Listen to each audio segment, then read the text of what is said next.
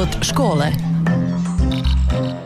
Školske teme, dileme, zanimljivosti, događanja, problemi, savjeti i talentirani učenici lektira. Lijepan pozdrav poštovani slušatelji. Evo na početku smo još jedne emisije Život škole.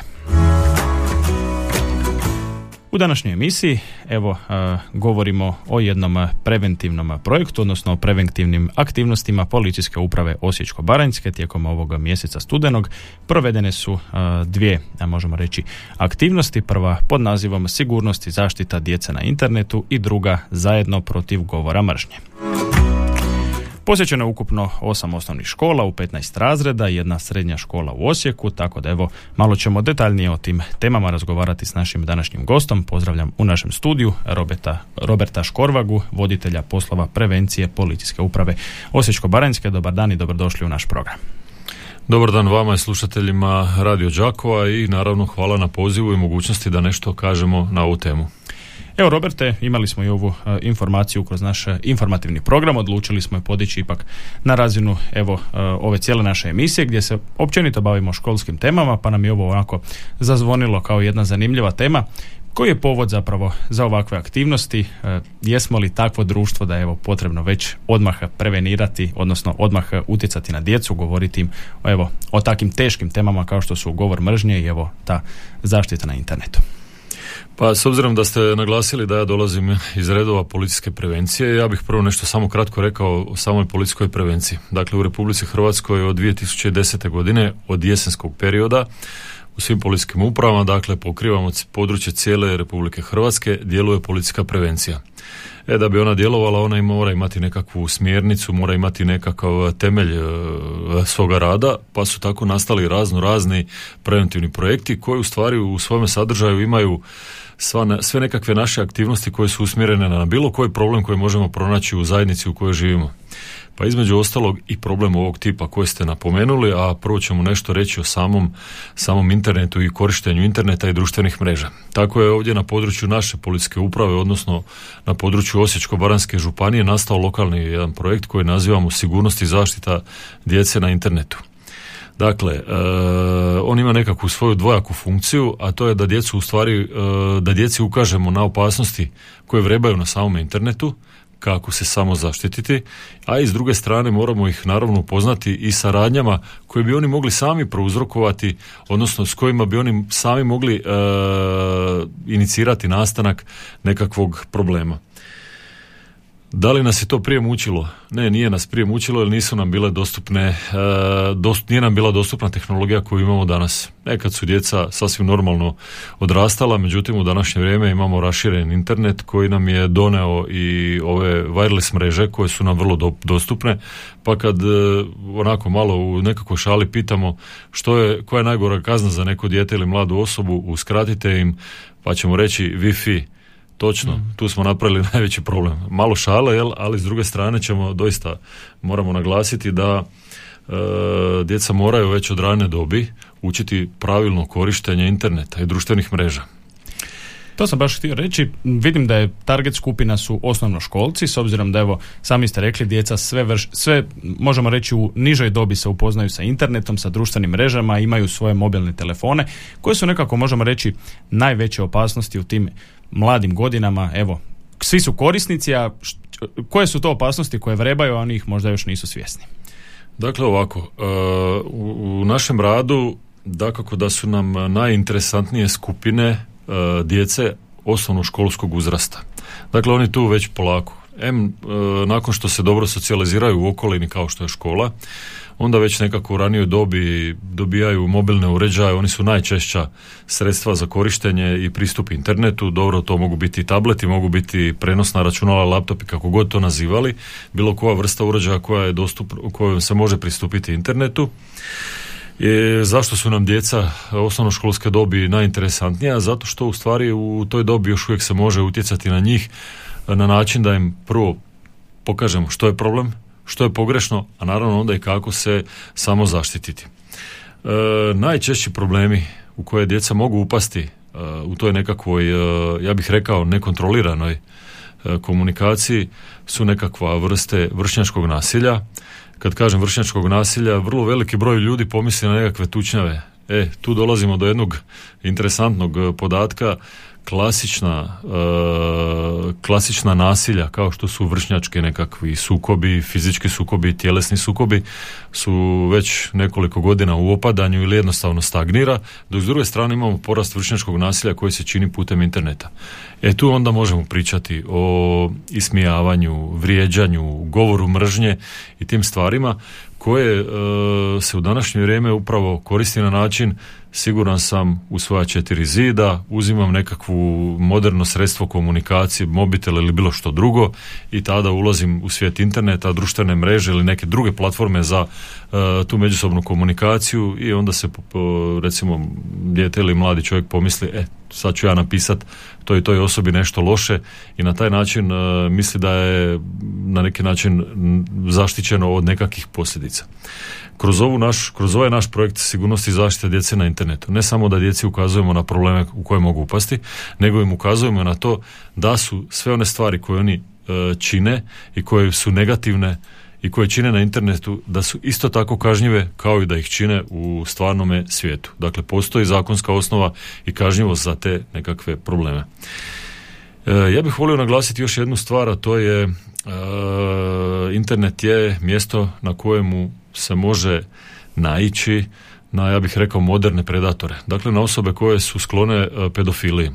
U tome dijelu trebamo djecu naučiti da ne komuniciraju i mi im to u stvari ukazujemo na to da ne komuniciraju sa nepoznatim osobama, pogotovo u internet svijetu. Zašto? Zato što ta nepoznata osoba vrlo lažno, vrlo često se može lažno predstaviti, a nažalost s druge strane može biti evo ta nekakva niska ljudska pobuda da bi se došlo evo do nekih, e, do nekih e, loših situacija koje idu na štetu djeteta ili maloljetne osobe.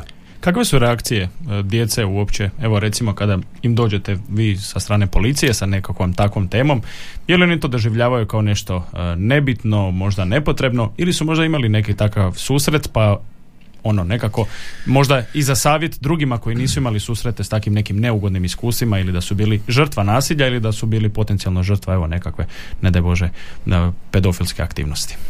Dakle, e, kada radimo sa djecom i mladima, e, najčešće u onom početnom dijelu nekakve komunikacije, da li je to predavanje radionica ili nešto slično, djeca vam najčešće kažu da oni već sve znaju o internetu. Ok, iz njihove perspektive možemo reći da znaju jako puno, ali ne znaju sve. E, kasnija ta komunikacija se mijenja, tada oni poč, malo se, e, kako da to kažem, uozbilje i kad im počnemo pričati o problemima koji doista egzistiraju u današnje vrijeme, dakle ne negdje daleko, nego upravo u zajednici u kojoj mi živimo, onda oni shvaćaju da je u stvari problem korištenja, nesavjesnog i neodgovornog korištenja interneta i društvenih mreža može biti veliki problem. E, ja bih naglasio još jednu stvar. E, ukoliko možemo i ukoliko se uskladimo sa odgojno-obrazovnim ustanovama, najčešće su to osnovne škole, onda našu aktivnost koja se veže uz e, ovaj projekt sigurnosti i zaštita djece na internetu pokušavamo usmjeriti prema roditeljima. Tako da nam recimo škole okupe roditelje u okviru nekog roditeljskog sastanka i onda i roditeljima ukazujemo na ovaj problem. U stvari roditelje potičemo da ostvare jednu dobru komunikaciju sa djetetom, povjerljivu komunikaciju i da na taj način e, kontroliraju dijete što to dijete radi na internetu. A sve je samo iz jednog razloga da se djetetu ne desi nekakav problem. Isto tako naravno da postoji e, aplikacije za roditelje koje se tiču roditeljskog nadzora i to valja i tekako koristiti tako da roditelj može u bilo kojem trenutku pratiti što to dijete radi i u kojem smjeru ta komunikacija i korištenje interneta ide. To je opet svojevrsna prevencija, svojevrsna samo zaštita i naravno jako dobro rješenje od možda upadanja u nekakav, nekakav problem. Prije nego malo e, spomenemo i te internetske prevare, evo htio bi malo taj dio, vi ste sami spomenuli roditelje. Što mislite koliko su roditelji, ovako neko vaše mišljenje, naravno ne morate se izražavati ni postotkom ni sve, koliko su roditelji svjesni što im dijete radi na internetu? E, jasno je, evo, sami ste rekli, nove tehnologije, internet, društvene mreže, svi imaju mobilne telefone, teško je dijete izolirati od tog nekog svijeta, ali e, koliko bi zapravo roditelj trebao biti aktivan u smislu praćenja tog djeteta, gdje je na internetu, što radi, s kim komunicira? Dakle, ovako, prvo pričam iz pozicije policajca, ali tako? E, a iz drugog, u drugom redu pričam iz pozicije roditelja. Naravno da je jako teško uspostaviti ovu komunikaciju i u svakom trenutku gotovo 24 sata dnevno kontrolirati što to dijete radi i na koji način komunicira i što to pretražuje na internetu. S druge strane, e, moje osobno mišljenje, mislim da roditelji nedovoljno su posvećeni tome dijelu, ali opet s druge strane postoji neka razina opravdanja zašto je to tako. Naravno da su ljudi u današnje vrijeme opterećeni sa onim bitnim životnim stvarima koje se najčešće tiču o, ajmo reći, životne egzistencije. Posao, posao i te neke najbitnije stvari. S druge strane, moguće je da se zbog nedovoljnog roditeljskog nadzora dogodi nekakav problem. Ali roditelji svakako trebaju, to im ukazujemo na to, svakako trebaju, ne svaki dan, ajmo reći više puta tijekom, ne znam, tjedna, mjeseca, više puta tijekom godine, sjesti s djetetom i ukazivati na te probleme. Da se to nekako usadi u nekakvo pamćenje, sjećanje i da dijete zna u nekom određenom trenutku, ako ništa drugo, reagirati e, sa, ajmo reći, prijavom roditelju da je možda nastao nekakav problem jer ako se prešuti onda taj problem može nastati e, otići u smjeru da postaje dublji i tako dalje i tako dalje. Dakle, ne možemo kriviti roditelje i reći da nedovoljno rade, ali trebalo bi to biti daleko, daleko više. S druge strane, e, rad, ajmo reći policije, ajmo reći i same odgojno obrazovne ustanove kao što je škola, stvarno je usmjeren u tome smjeru. Sad da li on dostatan ili nije, to možemo procjenjivati, ali bez roditelja taj dio priče nije dostatan i nije dobar. Evo, e, spomenuli smo sve to, e, sve te nekakve opasnosti koje se vežu uz djecu i njihovo korištenje interneta, ali evo, već smo rekli, spomenut ćemo malo i te internetske e, prijevare. Dakle, evo, ne samo naši stariji sugrađani, nego i osobe, možemo reći srednjih godina, pa čak i mlade osobe, gdje onako malo se iznenadiš kad neko u 20. ili 30. godinama bude prevaren, ali očito smo svi nekako žrtva ili smo svi nekako potencijalni uh, možemo reći osobe koje bi mogle biti iskorištene putem interneta. Evo svaki tjedan objavljujemo nekakvu internetsku prevaru. Kako se boriti protiv toga? Da, ovo je jedna vrlo interesantna tematika. E, mi ju najčešće svrstavamo u stvari u domenu kaznenih dijela koji su, koji pripadaju imovinskom kriminalitetu. Najče prevare, za sebe ostavljaju određenu štetu, najčešće su u pitanju novci i te prevare jesu kazneno djelo i to ozbiljnog karaktera i te štete su ponekad u, možemo pričati o velikim brojkama. Kako se boriti protiv toga? I sami ste rekli da kao mediji na dnevnoj razini šaljete to medijsko upozorenje građanima da paze što rade i kako komuniciraju s nekim drugim ljudima, na koji način nabavljaju, kupuju robu korištenjem interneta i dan danas onda čovjek se sam pita koliko to dugo trebamo raditi, odnosno da li radimo to dobro ili da li to radimo na nedovoljan način. Odgovor je da radimo puno.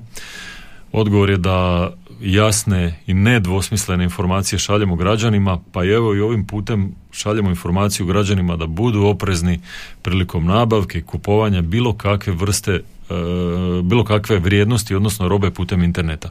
Ili ulaganje novaca u nekakve ne znam, vrijednosnice ili nekakve kriptovalute ili nešto slično. Kako se tu samo zaštititi? Pa gledajte ovako, kupovanje interneta, da se ispričam se, kupovanje putem interneta, dakle to nam je jedna blagodat današnjeg modernog života, da jednostavno iz udobnosti svog doma u nekoliko klikova dođe do nečeg što nas interesira. Pa isto tako u nekoliko klikova mi to kupimo ili naručimo da nam bude dostavljeno na adresu na kojoj stanujemo. Dakle, to je pogodnost koju nismo imali nikad prije do sada, je tako? A može se reći da je recimo u doba korone puno ljudi se više nekako oslonilo na tu kupnju, jer evo, trgovine su bile i zatvorene jedno vrijeme i puno, internet kupnja je, možemo reći, eksplodirala u smislu uh, velikog broja korisnika u tom periodu.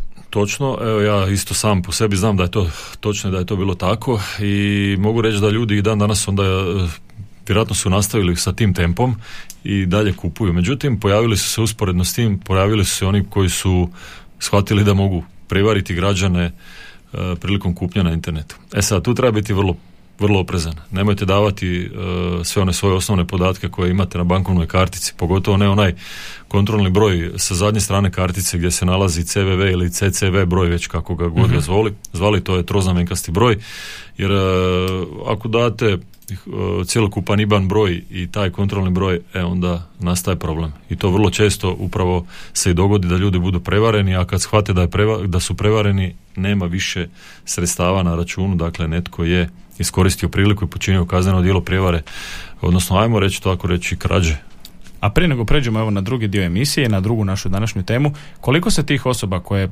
zloupotrebljavaju te podatke, koji su evo e, otuđili neće novce, koliko ih uspijete pronaći? To su vrlo često ljudi koji su vrlo domišljati, koji koriste razne nekakve metode da bi došli do toga da prikriju svoj identitet, svoju IP adresu i, i, i slično. Jer nema fizičkog kontakta, kako da kažem, sve se odvija putem interneta u tom nekom virtualnom svijetu.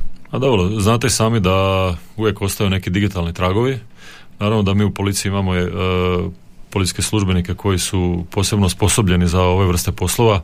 I evo ovim putem moram naglasiti naravno da povremeno ne, neću reći nekim brzim tempom, ali da, imamo osobe koje se pojavljuju i koje doslovno imenom i prezimenom pronalazimo kao počinitelje ovih prevara. Dakle, još jednom ću, još jednom ću naglasiti taj digitalni trag. Kako mi svakodnevno pregledavamo neke vijesti, novine, dolazimo do nekih informacijama putem interneta, pa nam to ostavlja digitalni trag što smo to pretraživali, gledali, tako i u ovome smislu se polako s vremenom dolazi do počinitelja prevare. Evo, nadamo se da će, da će svi biti pronađeni, što naravno, drugo. Naravno. Nakon jednog kratkog brejka, evo samo jedan džingl i onda prelazimo na drugi dio naše današnje emisije.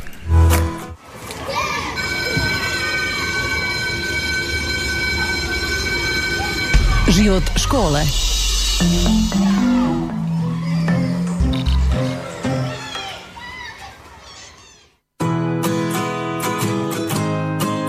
Evo, dragi slušatelji, kreće nam drugi dio naše današnje emisije Život škole. Već smo rekli u uvodu, naš današnji gost je Robert Škorvaga, voditelj poslova prevencije Policijske uprave Osječko-Baranjske.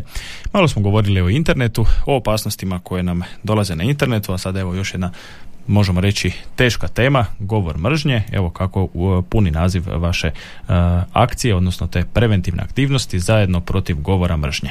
Pa evo, o čemu je tu točno riječ? Pa evo i sam naziv već nam govori o tome da je govor mržnje uh, nešto što nije više društveno prihvatljivo. Pa tako evo unazad par godina imamo uh, nastao je od strane ravnateljstva policije jedan preventivni, nacionalni preventivni projekt koji se naziva zajedno protiv govora mržnje. Dakle, zašto se taj govor mržnje pojavio, to bi opet morali malo dublje ući u nekakvu tematiku i priču, međutim, e, ja bih rekao javni prostor za komunikaciju javni prostor za izravnu komunikaciju među građanima, može to biti i medijski prostor, može to biti i prostor na internetu, prostor na društvenim mrežama i takvim aplikacijama i opet prostor na kojemu se događa i ovaj problem, a to je govor mržnje.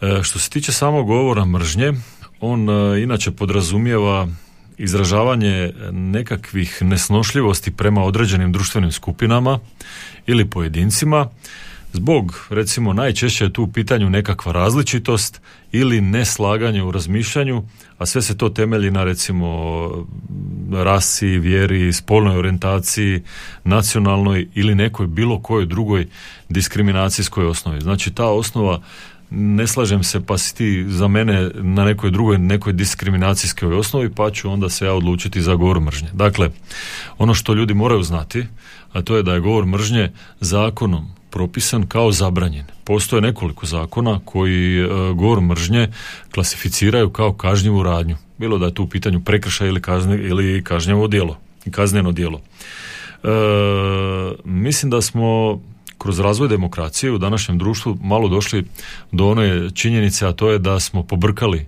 što je to sloboda govora, a što je govor mržnje. I neki e, ljudi kažu, pa ja sam se samo slobodno izražavao. Da, jesi, ali ako ta sloboda govora ulazi u domenu da nekoga vrijeđaš, da nekoga omalovažavaš, da nekome na taj način prijetiš, onda sigurno tu ne se ne radi o, slobodu, o slobodi govora izražava, odnosno o slobodi izražavanja, već se ulazite kako u kažnjivu zonu, a to je, to je govor mržnje. E, što se tiče samog sloboda, slobode govora, naravno da je ona propisana prvo ustavom, pa onda i zakonima i naravno tu postoje nekakve e, međunarodne i europske konvencije i norme, a s druge strane govor mržnje je propisan kao kažnjiva radnja. Pa evo još jedan put naglašavam, govor mržnje je zabranjen i kao kazneno djelo postoji propisan i kao prekršaj. Za sami govor mržnje što reći? Neku njegovu definiciju, ne postoji neka univerzalna definicija. U biti e, možemo reći da je govor mržnje i da ga čini svaka osoba koja e, izražava mišljenje ili koja kroz govor širi, potiče, promiče ili opravdava mržnju, pazite sad naglašam mržnju ili nasilje prema drugoj osobi ili drugoj društvenoj skupini, ali samo opet zbog nekog njenog opredjeljenja, određenja, a temelji se opet na nekakvim diskriminacijskim osnovama. E sad kad bi pitali građane što oni misle o govoru mržnje i gdje bi ga se on najčešće mogao pronaći, odgovor bi bio upravo sljedeći. Možemo ga pronaći e, na društvenim mrežama, dakle imate objavu nekakvog e, ili imate nekakav, e, nekakav tekst koji se odnosi na nekakve ne znam, društvena događanja, a onda ispod u komentarima možemo pročitati sve i svašta.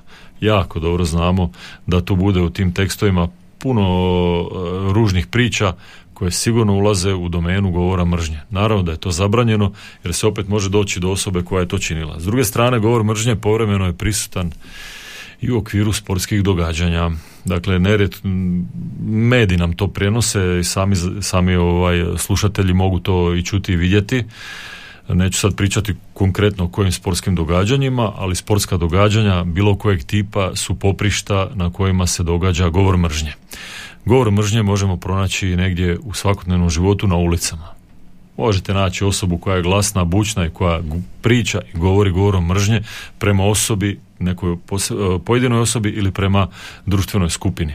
Onda taj govor mržnje možemo pronaći. E, recimo u obliku nekakvih grafita, na zidovima, na pročeljima zgrada i tako dalje. Pa onda nerijetko nam se, neću reći nerijetko, povremeno se pojavljuju i nekakvi natpisi, kako bi to rekli, na banerima koje se zakvaće mhm. na nekakve ograde ili nešto slično, gdje se recimo kroz tu poruku opet poziva na nekakav govor mržnje i utječe na taj način da se pojedine osobe koje to govore e, ponašaju na način da potiču određenu skupinu na nasilje prema nekoj drugoj skupini. Dakle...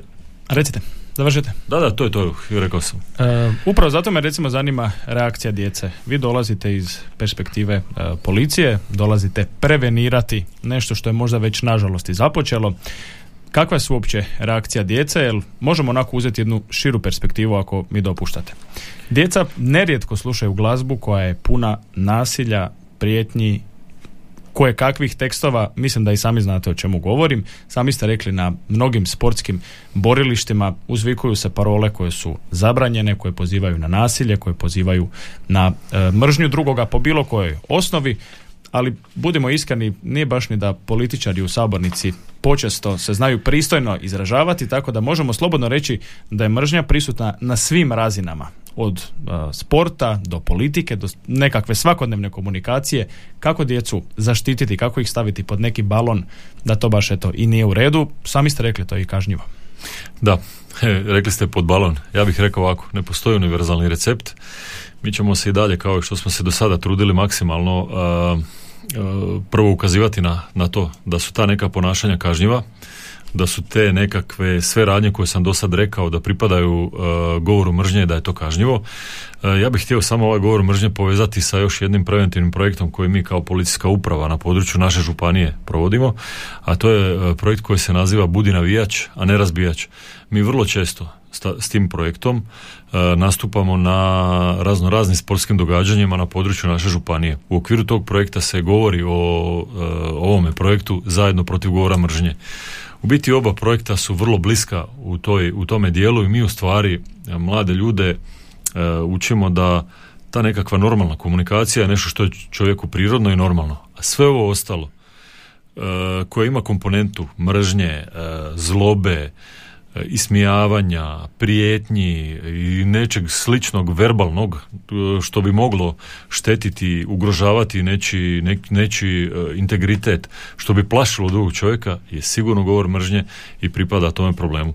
Kako djeca reagiraju e, kada radimo s njima, njima je to super jer e, na nekakav način ih približavamo problemu, oni vjerojatno shvaćaju da sve ovo što ste vi naveli kroz medije, kroz glazbu, gdje čuju, čuju te riječi da je to u stvari pogrešno i ne valja. E sad, koliko će se to njima usaditi u njihov nekakav, e, ajmo reći, stil ponašanja, to je sad vrlo upitno. E, naravno da je upitno i to e, u kakvoj će socijalnoj okolini odrast, da li će oni doista reći da, ponašat ću se na pravilan način ili ću se ponašati onako kako mi ona nekakva pjesma nalaže, to je sad već stvar socijalne okoline i naravno opet ću naglasiti same obitelji koja treba utjecati na dijete da se ne ponaša na takav način. Ono što mene ovako, jedan zanimljiv fenomen, možemo ga vezati na širu sliku, zašto je mnogima, evo, nećemo reći većini, ali mnogima draže mrziti nego voljeti. Zašto mrziti drugoga, ne vidjeti nešto dobro u njemu, e, zašto se, evo, sami ste spominjali sad te neke Zašto su nam najglasnije, ne znam, pjesme na našim stadionima, pjesme koje pozivaju na mržnju, na nekakvo um, ponižavanje drugoga, bilo da je riječ o klubu, da je riječ o osobi, zašto ne neke lijepe pjesme iskazivanja, evo, ili prema nekom sportašu ili prema klubu su onako, tiše se pjevaju nego ove uvredljive. Da, tu je teško dati nekakav odgovor, a opet kad čovjek pogleda, valjda je lakše kroz tu psihologiju mase se odlučiti na izgovaranje takvih riječi nego biti pošten, pravedan, a u stvari e, budimo iskreni sami pred sobom. Biti pošten i pravedan e, i na neki, nekakav način biti pozitivan i dobar u životu je u stvari puno teži put nego ovaj put kada pričamo o govoru mržnje. Pa mislim da je to jedan od glavnih razloga zašto je to tako. Pa imate vi slučajeva da mladi ljudi koji normalno funkcioniraju u svakodnevnom životu kada dođu na nekakvo javno događanje promijene svoj karakter i doslovno ne prepoznate takvog mladog čovjeka. Dakle, to je već više stvar nekakve psihologije i te nekakve priče o socijalnom ponašanju u nekakvim skupinama i tako dalje. Dakle, ne mogu na to točno odgovoriti, ovako sam više sad ovo odgovorio iz perspektive građanina. E, pa da. sam to na taj način pokušao Razumijem. malo Razumijem. A evo jedna perspektiva gdje mi sigurno možete iz perspektive policije reći, malo smo i prije emisija govorili o društvenim mrežama, o tim komentarima koji stvarno znaju biti i korektni i kritički, ali nažalost su u manjini. Većinom su to komentari potpuno neargumentirani, uvredljivi, uh, vrlo bezobrazni. Vi ste sami rekli, dio njih sigurno spada po domenu prekršaja, dakle gdje i policija može reagirati. Kako se neko može vama obratiti ako bude uh, napadnut, uh, uvrijeđen, naravno, mislim sad, to je ta neka granica koju je teško, sami ste rekli, nekakav slobodni govor, demokracija i govor mržnje. Gdje je ta granica koja se, postoje li uopće? Evo ovako, kad vi sad recimo pročitate nekakav komentar koji se odnosi osobno na recimo organizaciju ili na osobu, na osobu, e, teško je ovoga ostati, e, ja ću to reći hladne glave, kad se to tiče osobno nekoga. Nekoga i onda kad vidite u tom komentaru da se prozivate ili da, da vas neko vrijeđa i da imate taj nekakav osjećaj da ste vi taj predmet napada, e, teško je onda sad tu napraviti neku granicu, jel to prihvatljivo ili nije prihvatljivo. Međutim, ono što nije prihvatljivo, nije prihvatljivo da neko izgovara prijeteće riječi prema toj osobi u tim komentarima, mhm. da netko opet kroz te komentare poziva na mržnju prema toj osobi i tu sam već dovoljno rekao to su stvari koje su kažnjive i građani naravno da onda imaju pravo zatražiti zaštitu. Mogu prijaviti ovo događanje, no svakako je potrebno kako da to kažemo, screenshotati te nekakve digitalne zapise i na taj način osigurati taj dokaz da se vidi da je doista nešto tako počinjeno na štetu pojedinog građanina. Dakle, neka ponašanja, pogotovo ako su u pitanju prijetnje na život i tijelo, su kazneno djelo. Neke stvari mogu biti i u domeni E, samog prekršaja, jer postoje nekakvi zakoni kao što je recimo zakon o suzbijanju diskriminacije i on definitivno tu ograničava slobodu govora građanima ako je to ušlo u povredu nekakvog osobnog dostojanstva i sličnih nekakvih stvari. Reče neke, evo s ovom ćemo e, temom otprilike zaključiti e, emisiju. Kažu neki, postali smo policijska država, ništa se više ne smije reći. Evo, sami ste spominjali, e, guši se demokracija, sloboda govora. Već smo rekli, teško je odrediti granicu. Što je sloboda govora, što je onako zanimljivo, provokativno, što je zapravo uvredljivo. Koje je neka, neko vaše mišljenje? Možete evo reći i kao policajac i kao građanin.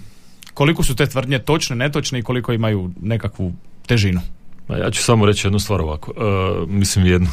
Više ću ih reći Više od jednom, da, može. dakle ovako. Ako neko ima uh, nešto za reći nekome drugome iz, na neku temu ili iz, iz nekog povoda, onda to treba biti argumentirano. To ne treba prerasti u razinu svađe i nekog sukoba, pogotovo ne smije prerasti u vrijeđanje, omalovažavanje i prijetnje. Jer ako preraste u sve ovo što sam ja rekao, onda tu nema nikakve veze sa govorom, slobodnim govorom, slobodom izražavanja i sa demokracijom, to već ima onda veze i tekako sa povredom nekakvog ljudskog prava e, na dostojanstvo i normalan život i tada ulazimo definitivno u domenu e, kažnjive radnje. Ljudi to jako dobro znaju gdje su te granice i ne može neko reći ako je nekoga psovao, ako je nekoga vrijeđao, ako mu je prijetio da je to sloboda govora. Ne, to nije sloboda govora, tu je automatski narušeno nekakvo ljudsko pravo i naravno čim je kod čovjeka izazvana uznemirenost i strah pričamo o kažnjivim radnjama. Tako da konstruktivan razgovor, argumentirani razgovor na neku temu, to je prihvatljivo i to je skroz u redu, jer iz toga se može izroditi nešto pozitivno, može se doći do nekog normalnog rješenja, nekakvog nesporazuma ili sukoba, a sve ovo ostalo što pripada govoru mržnje, kažnjivo i tu nema nikakve dileme. Tu onda ne možemo pričati o tome da živimo u nekoj državi koja je koja je prepuna nekih zakona, ograničenja da živimo u policijskoj državi, ne, nego naprotiv e, ti zakoni u stvari štite normalnog građanina da e, ne bude izložen nečemu, a to je govor mržnje.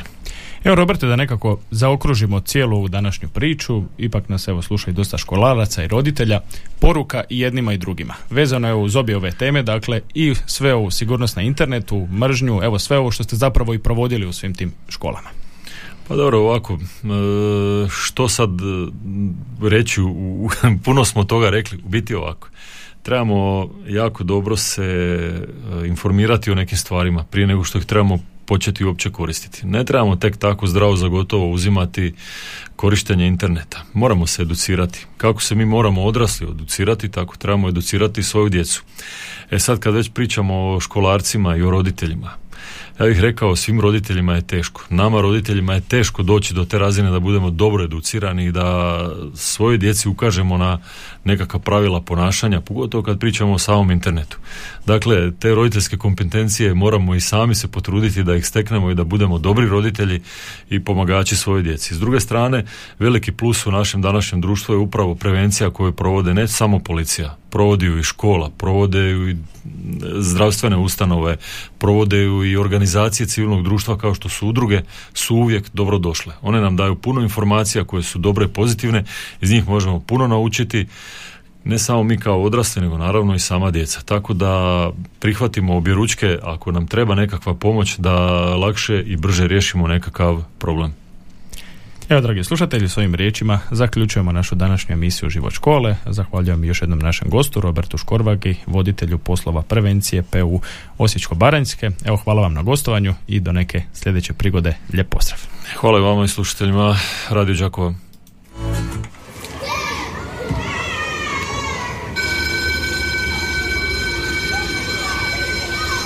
Slušali ste emisiju Život škole.